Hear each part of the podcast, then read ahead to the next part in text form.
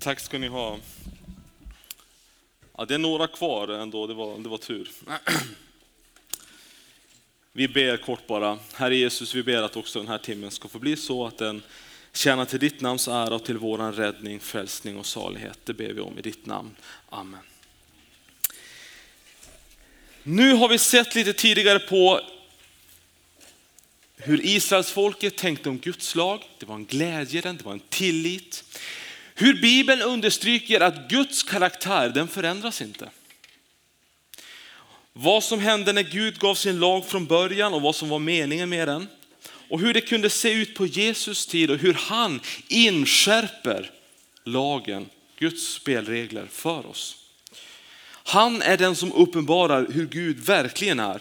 Och då blir det liksom inte, det är inte så viktigt, det är inte så farligt. Slappna av, hipp i kristendom. Utan då inskärper han Guds goda vilja för det mänskliga livet. Och så har vi sett på hur viktig Guds lag egentligen är. Vi ska läsa igen temaverserna som vi hade här i början. Om vi kunde få upp den igen här. Från Psaltaren 119 i Jesu namn. Saliga är de som vandrar i fullkomlighet, som lever efter Herrens undervisning. Saliga är de som tar vara på hans vittnesbörd, som söker honom av hela sitt hjärta, som inte gör orätt utan vandrar på hans vägar. Du har gett dina befallningar för att de ska hållas noga.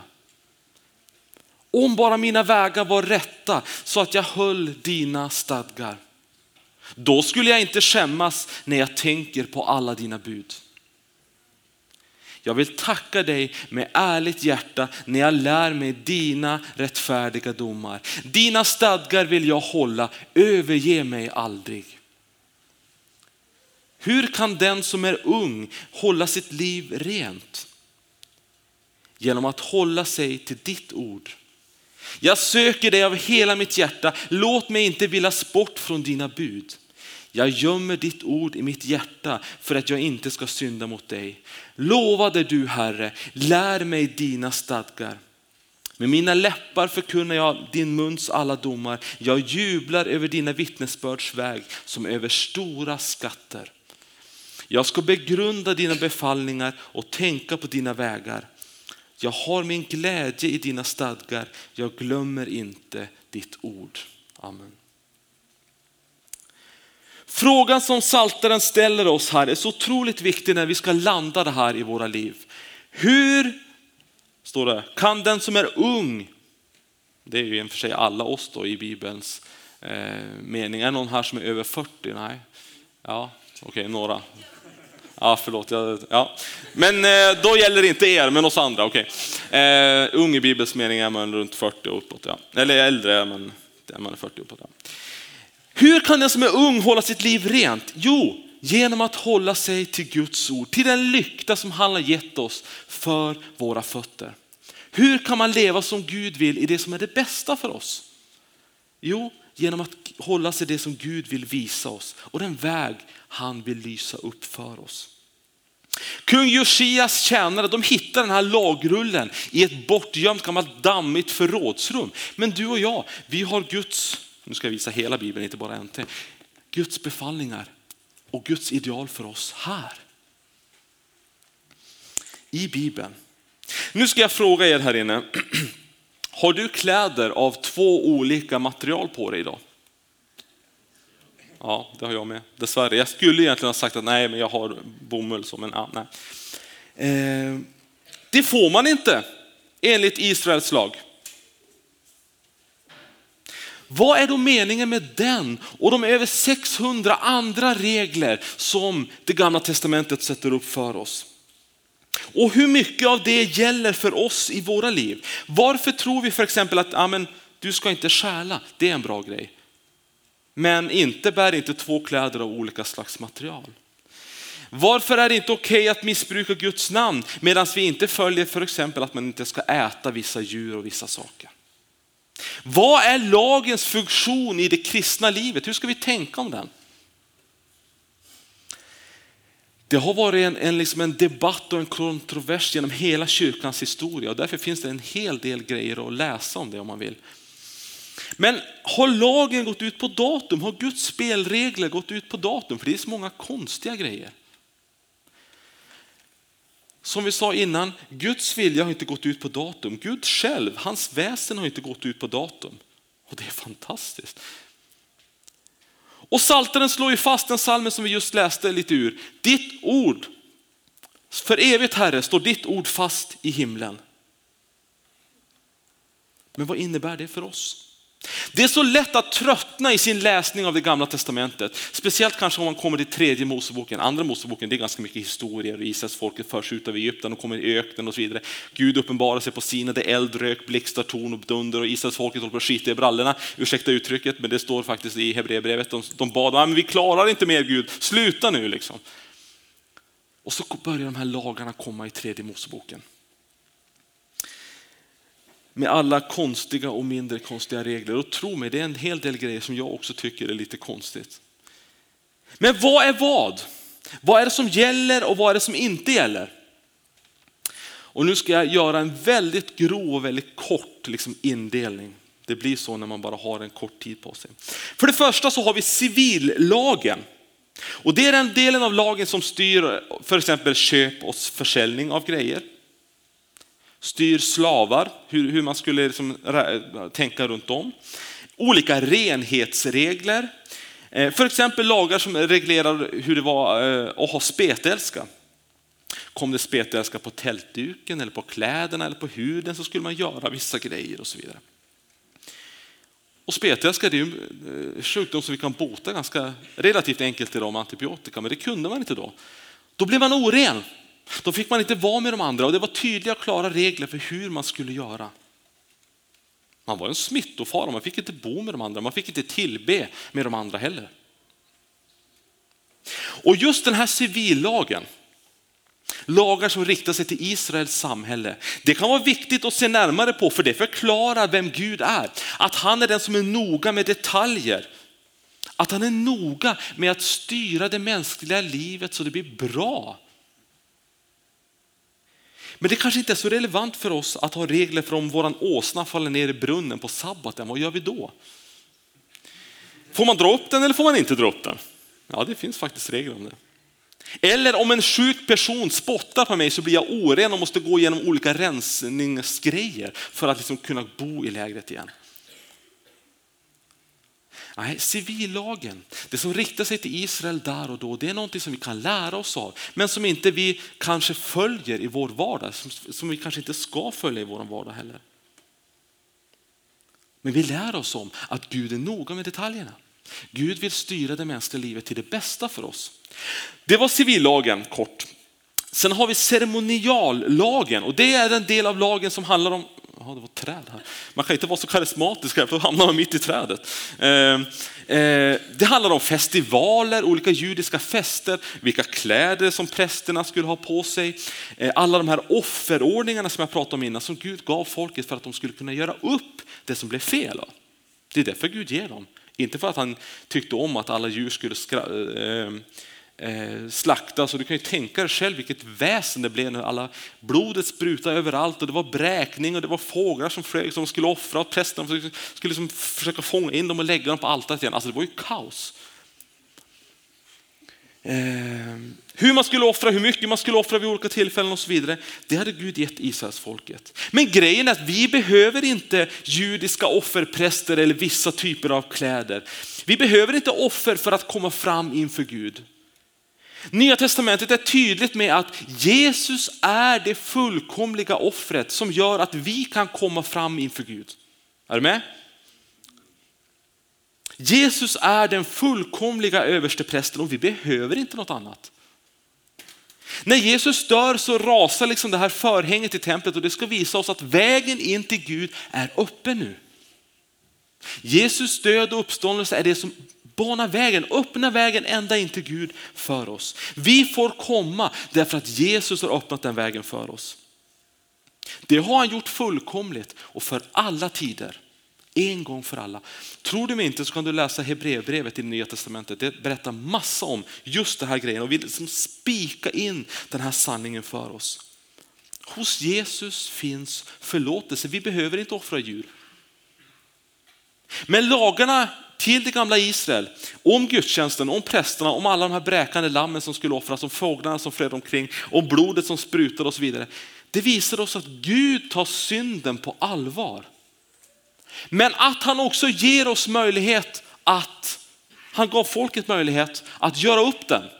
Det fanns ett sätt att få förlåtelse, försoning på.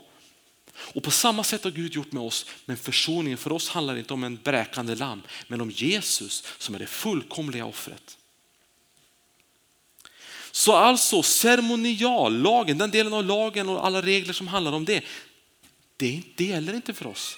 Det har Jesus uppfyllt för oss en gång för alla. Men är det något kvar i lagen då, kan man undra. Det finns i de regler som Gud ger en morallag, brukar den kallas. Och det handlar om moraliska principer. De 10 budorden som vi har pratat om lite innan. Där det står de här reglerna om hur man behandlar utstötta människor, svaga människor, människor som har det svårt. Det finns bland oss idag också.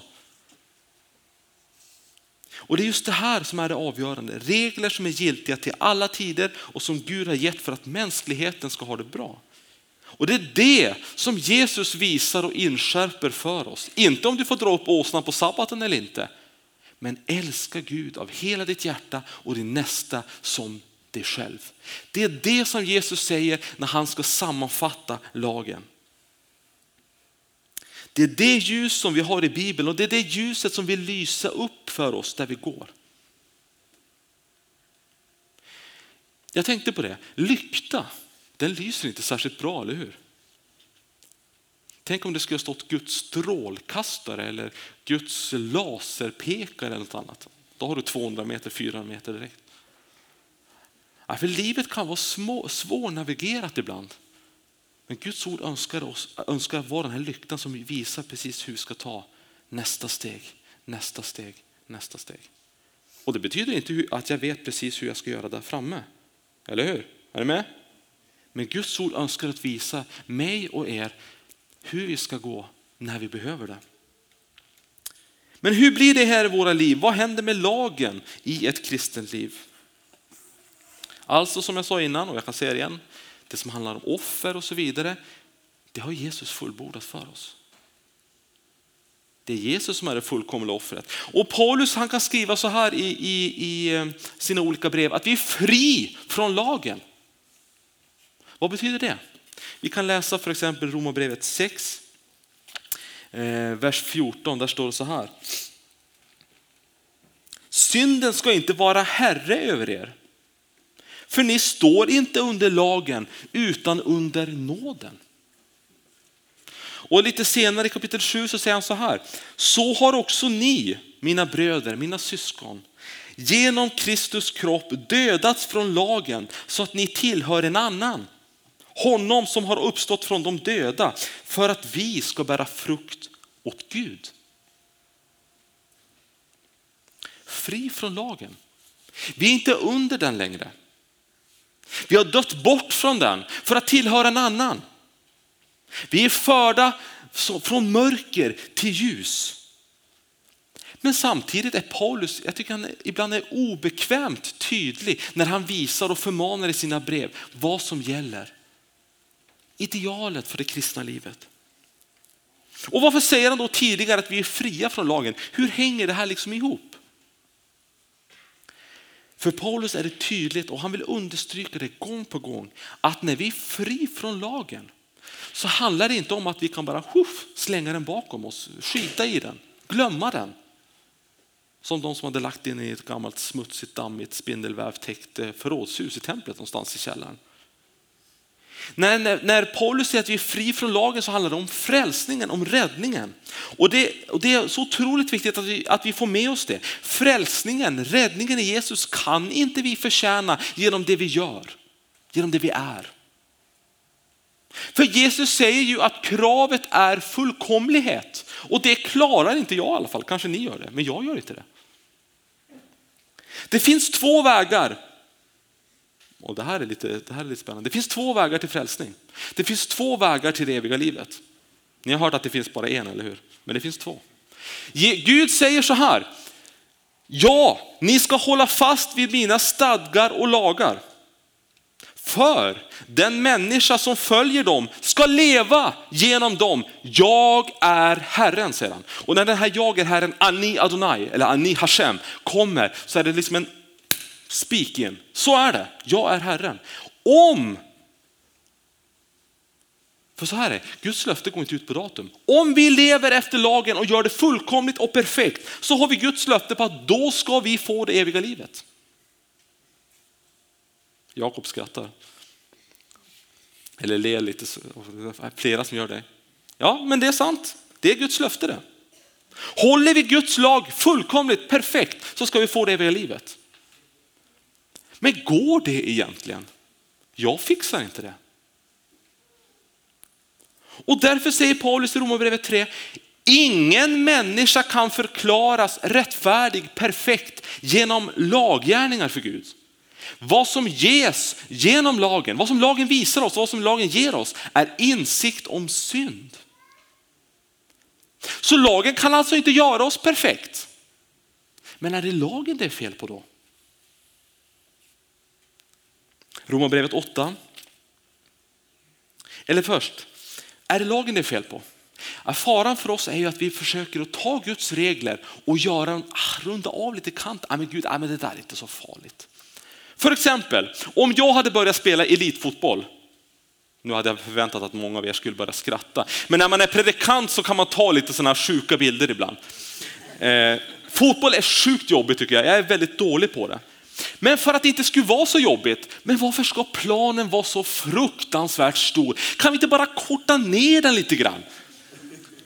Varför ska det finnas något så dumt som offside-regel som är att man måste springa i livet av sig för att liksom...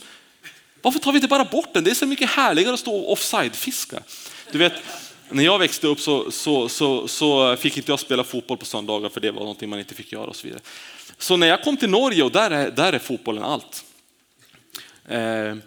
Så hajar jag ju som inte det här med offside-regel och grejer. Så jag stod sen där och väntade vid mål och tänkte det här var jätteskönt. Och de blev så arga på mig. Fredrik, rör dig då! Så jag, men varför liksom? Jag fattar inte helt det där med offside-regeln. Det var ju så härligt att bara stå där och skulle bara skjuta när bollen kom rätt i mål. Härligt att offside-fiska.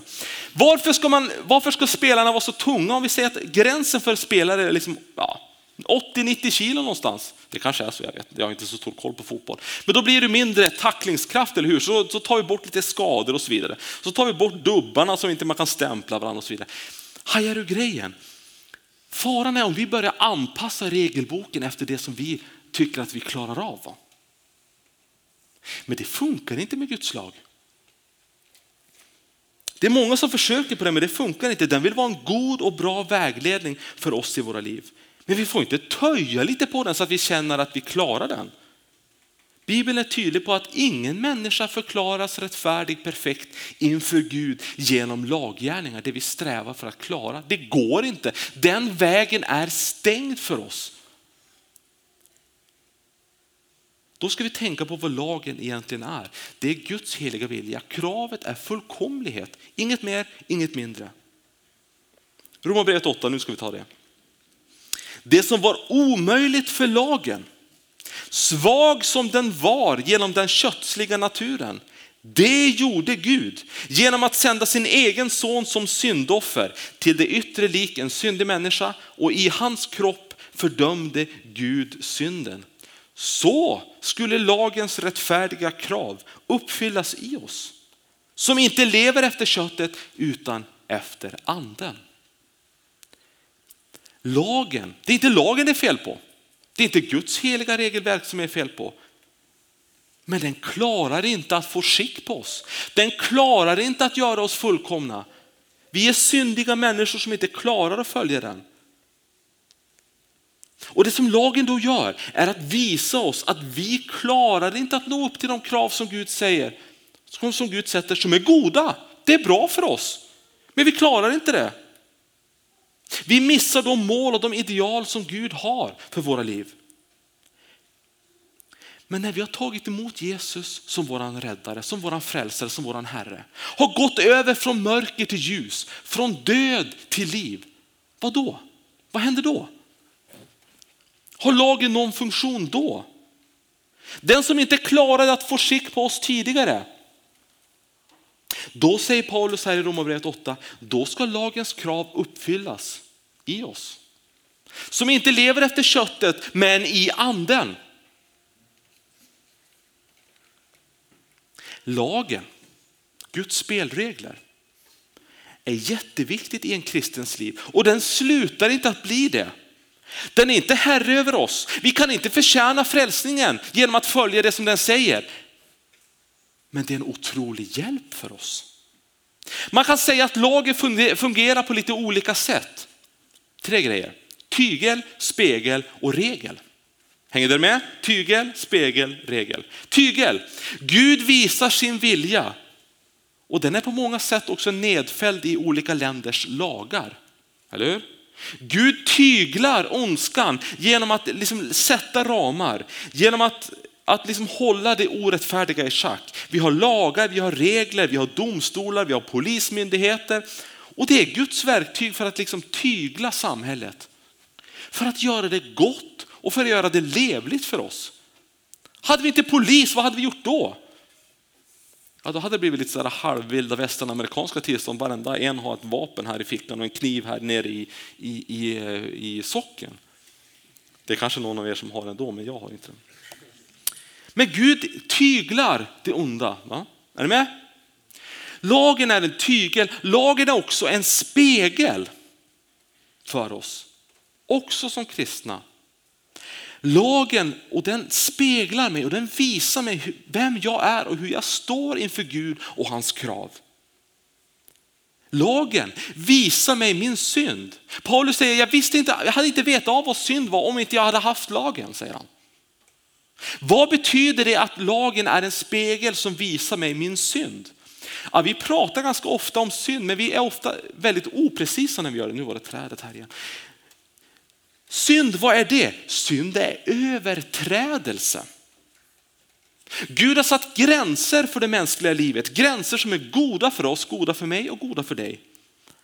Gränser gentemot mina medmänniskor, deras saker och så vidare. Det ska inte jag ta, det ska inte jag springa iväg och göra någonting med. Och det här är gränser som vi allt för ofta går över. Det är gott. Men vi går ofta över dem. Du ska inte stjäla. Du ska inte ta något som inte är ditt. Det är bra, både för mig och dig det. Men det är ofta en gräns som vi ofta går över. Jag har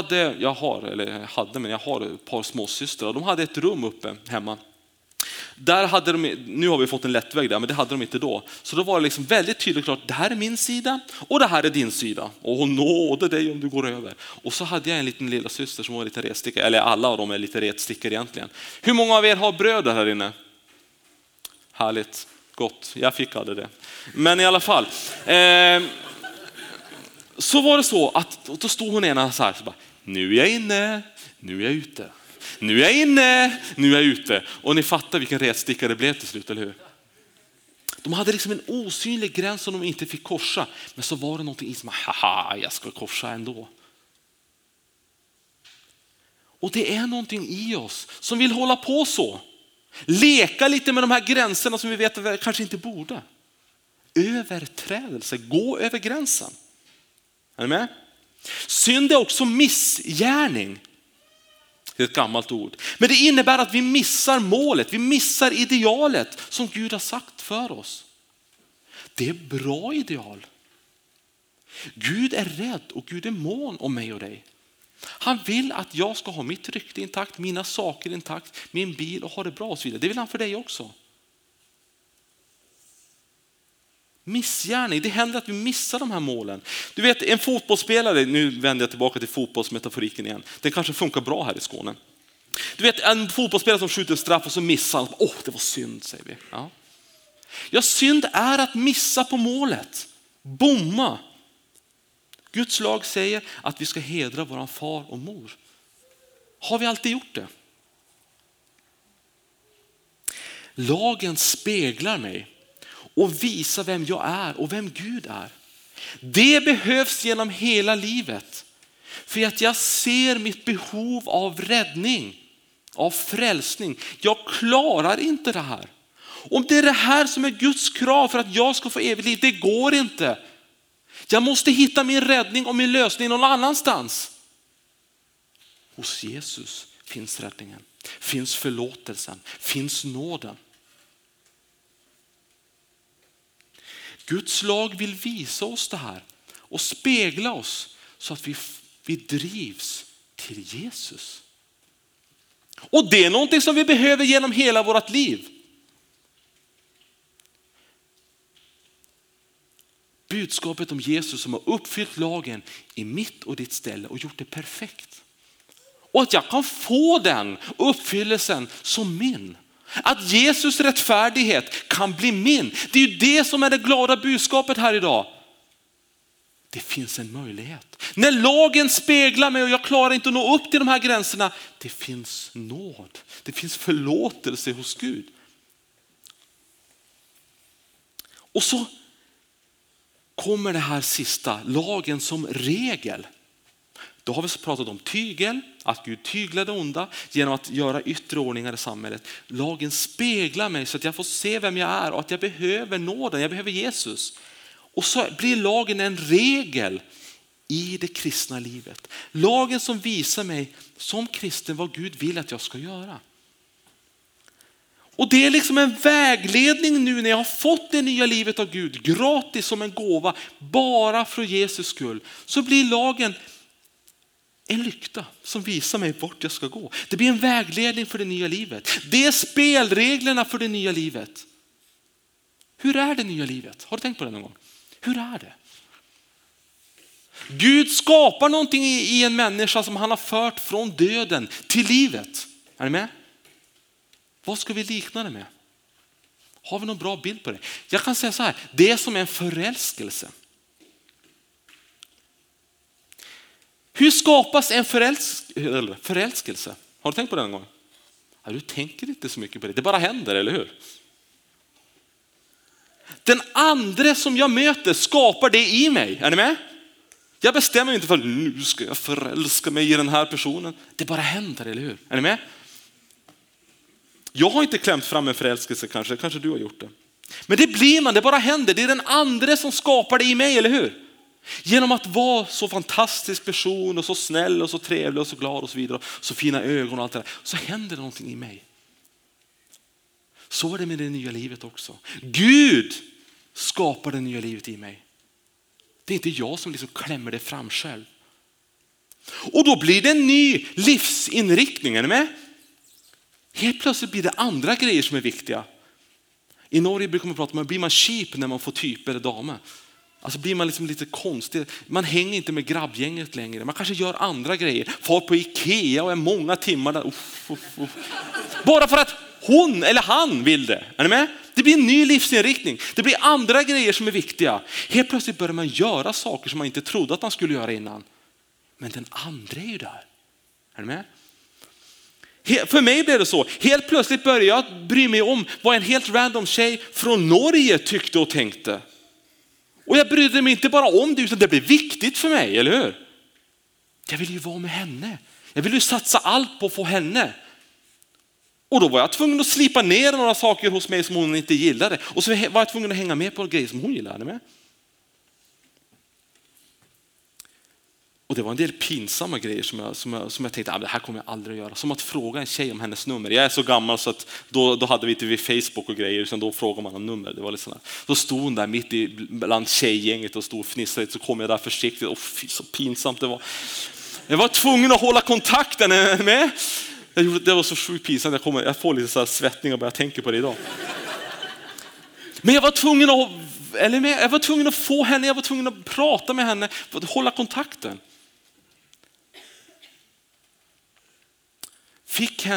Jag ville att hon skulle känna att det är hon jag vill ha. Det är hon som är den enda för mig. Vill ni känna så, tjejer? Och tjejerna i salen säger? Amen. Ja, det var. Och tjejerna i salen säger? Ja, eller hur? Där har ni dagens raggningstips och relationstips, killar. Ni måste få tjejen att känna att hon är den tjejen. Inte bara liksom i början men också hela relationen med. Jag bjuder på den raggningstipset när jag ser hur ni flörtar och så här i torget på kvällen och sådär. Ja. Men det är det som händer när Gud för en människa från mörker till ljus. Det händer någonting på insidan. Och det är Gud som skapar den. Det är inte jag som klämmer fram den. Det som Gud tycker, det som han säger blir plötsligt viktigt. Det har inte det varit innan kanske, men nu blir det. Guds regler blir viktiga för en kristen. Inte bara för att det är det bästa, men för att Gud vill det. En kristen har det nya livet inne i sig. Och anden som vill det Gud vill. Och det är precis det som jag sa innan. Som hände när Israels folket hade förts ut i öknen. Blivit räddade, blivit frälsta. Kom ut i öknen. Och så fick de lagen. Aha, är det här du vill, Gud? Vill du ha en relation med oss? Är det sån här du är, Gud? Är det här som är spelreglerna nu? Okej, vad bra. Så kan en kristen också tänka om Guds lag. Man har redan blivit räddad från mörker till ljus. Jesus har redan rensat från all synd. Och så, vad nu? Jo, Gud vill att du ska leva efter några goda regler. Till det bästa för dig och för din medmänniska. Igen, Romarbrevet 7:4. Så har också ni, mina bröder, genom Kristus kropp dödats från lagen. Så att ni tillhör en annan. Honom som har uppstått från de döda. För att vi ska bära frukt åt Gud. Och då kan man tänka så här. Ja, okej. Är allt bara välstånd sen då? Går allt liksom på skenar sen? Tillbaka till förälskelsen igen. Det kanske är så med er, men det är inte så med mig i alla fall. Att relationen bara går spikrakt uppåt. Det kommer turns. Det kommer svårigheter. Det går inte av sig själv. Vissa tänker att vi som kristna inte längre behöver Guds lag. Att vi när vi har fått det nya livet, att när vi har anden i oss, när vi har Guds lag, så följer vi den bara helt automatiskt. Det bara går och bara farten. Man vet liksom direkt vad man ska göra, när man ska göra det och att vi alltid gör det. Det går liksom bara uppåt. Det kanske är så för dig i ditt kristenliv. Det är inte så för mig. Dessvärre måste jag säga med sorg. De som tänker att vi inte längre behöver lagen som vägledning i det kristna livet, de har inte förstått att det som Bibeln säger om att det är två naturer i en människa. Det är sant och det är fantastiskt att en kristen har det nya livet som verkligen vill det som Gud vill. Men inte bara det. Du som har varit kristen en stund kanske känner på det här. Att jag borde, men det är någonting i mig som... Jag vill vara den här, nu är jag ute, nu är jag inne, nu är jag inne, nu är jag ute och så vidare. Hur hänger det här ihop? Jo, det finns fortfarande något i oss som vill gå över den gränsen. Precis som mina småsystrar. Och Paulus, den här kärnaposteln, kärnevangelisten, han säger precis samma sak.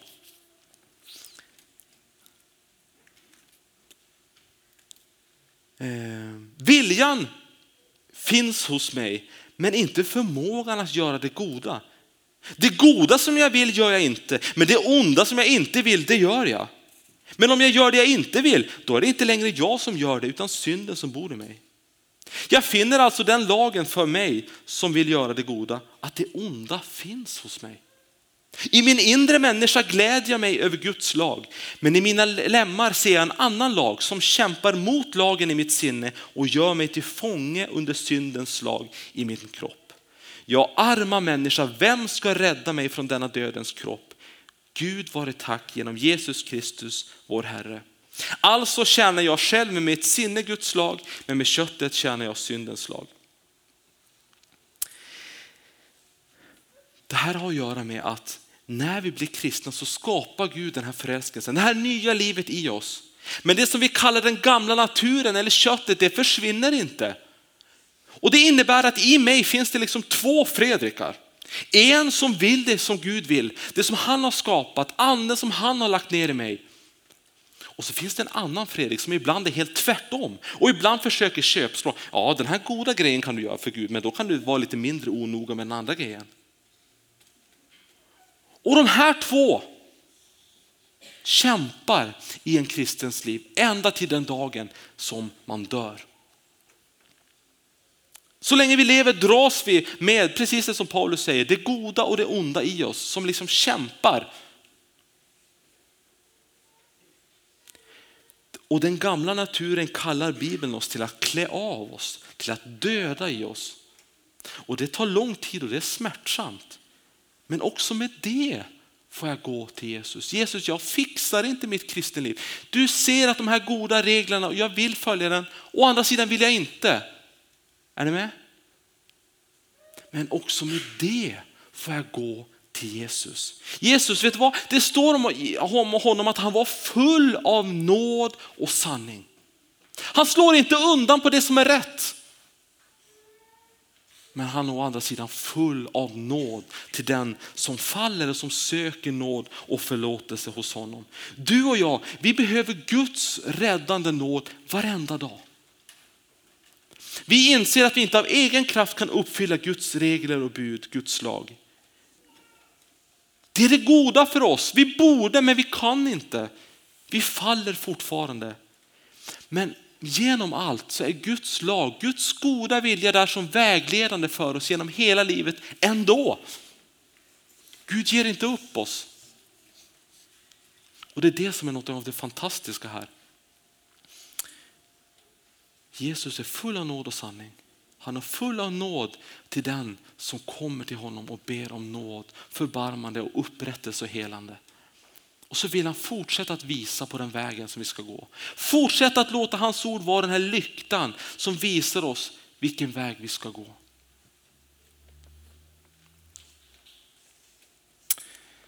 Till slut, Psaltaren 119:105 igen. Det temaverset som vi har haft. Ditt ord är mina fötters lykta och ett ljus på min stig.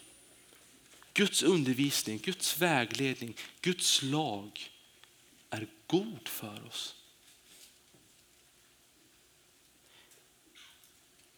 Lagen gavs genom Mose, nåden och sanningen kom genom Jesus Kristus. Ingen har någonsin sett Gud, men den enfödde som själv är Gud och är hos Fadern har gjort honom känd. Jesus kom för att uppfylla lagen i mitt och ditt ställe. Och jag blir inte räddad, jag blir inte frälst, jag får inte stjärna hos Gud genom att hålla lagen. Jag kan inte bli räddad, den vägen är stängd. Men när jag väl är räddad så fortsätter Guds undervisning att vara den här vägledningen för oss. Den visar vem Gud är, den visar vem jag är, den speglar mig. Så att jag får ett behov av Jesus. Och den är ett ljus för mig som visar den vägen som Gud vill att jag ska gå i livet. Och igen, alltså jag kan inte nog understryka det här. Det betyder inte att jag kan förtjäna frälsningen genom att försöka hålla Guds bud. Det är bara så otroligt dumt. För den här fullkomliga uppfyllelsen, den fullkomliga rättfärdigheten får du av Jesus. Så varför håller du på då att fortsätta sträva när du kan få det hos Jesus? Gör inte något så dumt. Jesus har uppfyllt lagen i ditt ställe. Och så vill han rena dig och så vill han visa dig den vägen du ska gå. Steg för steg vidare i livet. Och det är någonting helt fantastiskt. Och så blir det här en stor tacksamhet. Jag känner i alla fall på en stor tacksamhet. Precis som judarna också kunde ha över Guds lag. Gud har gett den till mig. Inte för att jag måste hålla den för att förtjäna frälsningen hos honom. Men som redan räddad från döden till livet så har jag en vägledning att gå efter. Jag får fortsätta att leva där. Fortsätta att ha hans ord som en lykta för mina fötter. Som visar vart jag ska gå. Jag ska liksom få slippa att meditera mig fram. Eller liksom vad jag ska göra. Gud har visat. Och han vill fortsätta att visa oss. Och där sätter vi punkt. Vi ska be en gammal bön. Kom helge ande, Herre Gud. Ge lust att hålla dina bud. Vår köld, vår tröghet övervinn. O, kom i våra hjärtan in. Du helga kraft med nådens sken. Gör viljan god, gör själen ren. Att livets väg vi glada gå och heligt rörda sjunga må. Halleluja, Halleluja. Amen.